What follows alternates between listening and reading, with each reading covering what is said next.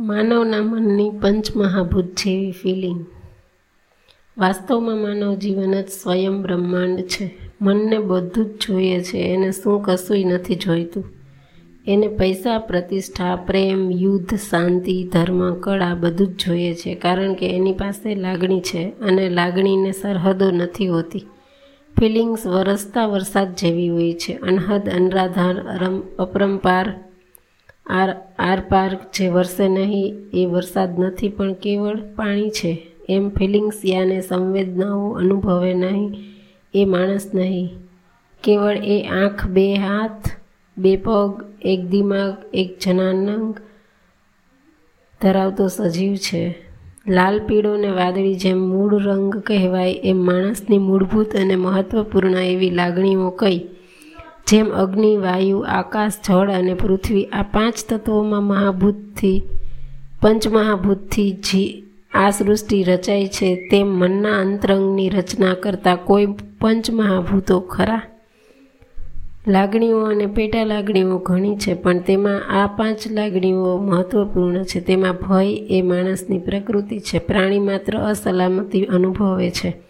આત્મરક્ષણ માટે સંઘર્ષ કરે છે. વાસ્તવમાં નિડરતાનો જન્મ પણ ડર થકી જ થાય છે. માણસ ડરીને થાકી જાય છે ત્યારે જ ખરો નિર્ભય બને છે. ભયભીત માનવી પહેલાં સાવચેત અને પછી જનૂની બની જાય છે. માણસ માત્રને મૃત્યુનો કે સ્વજન, ધન, માન, સ્થાન છીનવાઈ જવાનો ભય સતત સતાવતો રહે છે.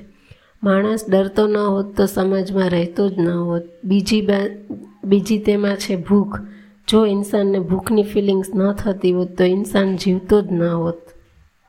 ભૂખ નામની અસ અભાવની લાગણી જ માણસનો સ્વભાવ છે. ભૂખ જ ક્રોધનું ગર્ભ ગર્ભધાન કરે છે. ગમે તેવા ત્યાગી કે ગમ, શોકગ્રસ્ત માણસને પણ મરે ત્યાં નહીં, ત્યાં સુધી પેટમાં ભૂખ સતાવે છે. આંતરડાને સંદેશો દિમાગ સુધી પહોંચીને કશું ખાવા કે પીવા માટે માનવને મજબૂર કરે છે.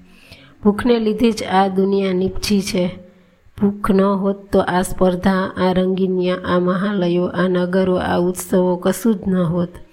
પછી તેમાંની એક ફિલિંગ્સ છે ઈર્ષા. આ ઈર્ષાના વાદળોમાં ખુન્નસનો વરસાદ વરસે છે.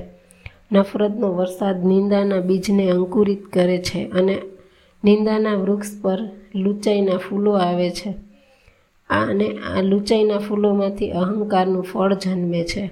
અહંકારનું ફળ ચાખી લીધા પછી ઈર્ષાનો જલતો ઈર્ષામાં જલતો માનવી પ્રતિસ્પર્ધા અને સરખામણીના મુકાબલા કૂદી પડે છે. જરા વિચારો કે એક દિવસ પણ એવો ગયો છે કે તમે ઈર્ષા ન અનુભવી હોય.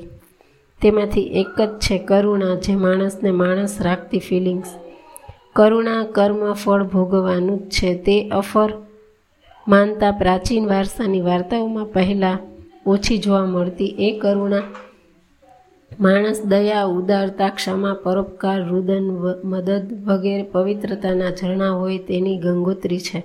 કરુણાની લાગણી માણસ મૂળભૂત રીતે કરુણા પ્રેમી સજીવ છે, પણ અન્ય લાગણીઓના વાવાઝોડામાં આ કરુણા પુષ્પની મહેક ઢકાઈ જાય છે. જે હાથ જે હાથ ઈર્ષાથી કોઈનું ગળું ભીસી દેવા તંગ બન્યા હોય, એ જ હાથ કોઈ પીડિત લાચારના કપાળે સાંત્વના અને સહાયનો હુફાળો સ્પર્શ બનીને ફરી શકે છે, એ જ છે કરુણા. અને તેના પછીનો છે સ્નેહની ફિલિંગ્સ પ્રેમ, દોસ્તી, પરિવાર, સ્નેહ વિના લઈ શકે છે આકાર.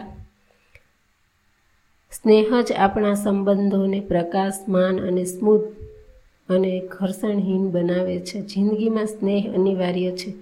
જે સ્નેહ કરી શકે છે તે સર્જન કરી શકે છે. સ્નેહ અને એક વળગણ છે કશુંક મળે છે એવા ઈરાદાથી નહીં, પણ કશુંક આપવું છે એવા ઉમળકામાં સ્નેહ ઉભરાતો હોય છે.